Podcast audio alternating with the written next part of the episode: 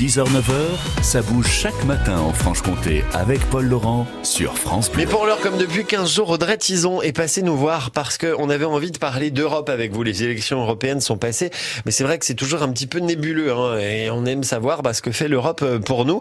Alors ce matin, Audrey, vous êtes intéressée à, à nos poubelles. Au moins 55% des déchets ménagers doivent être recyclés d'ici 6 ans. Voilà l'objectif fixé par le Conseil de l'Union européenne. Aujourd'hui, la moyenne n'est que de 45% et la France est un peu à la traîne.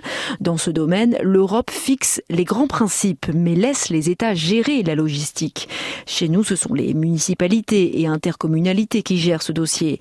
Papier, verre et plastique, ça c'est trié partout et plus ou moins bien recyclé, mais il va bientôt y avoir d'autres déchets à séparer, nous indique Stéphane Arditi du Bureau européen de l'environnement. L'Europe a fixé des obligations de tri qui n'existaient pas jusque-là, notamment sur les biodéchets de cuisine et sur les textiles. D'après ce spécialiste, la France est certes plutôt avancée dans la gestion des déchets, mais elle devra tout de même faire des efforts. En fait, dans la plupart des pays, il y aura du travail à faire et même les pays les plus avancés, comme l'Allemagne euh, ou les pays nordiques, ces objectifs représentent euh, une certaine ambition. Signalons aussi que l'Europe finance des projets écolos, par exemple la future génération d'emballages alimentaires biodégradables qui pourraient remplacer le plastique. Merci beaucoup Audrey Tison, c'est à retrouver hein, sur notre site internet francebleu.fr. France Bleu.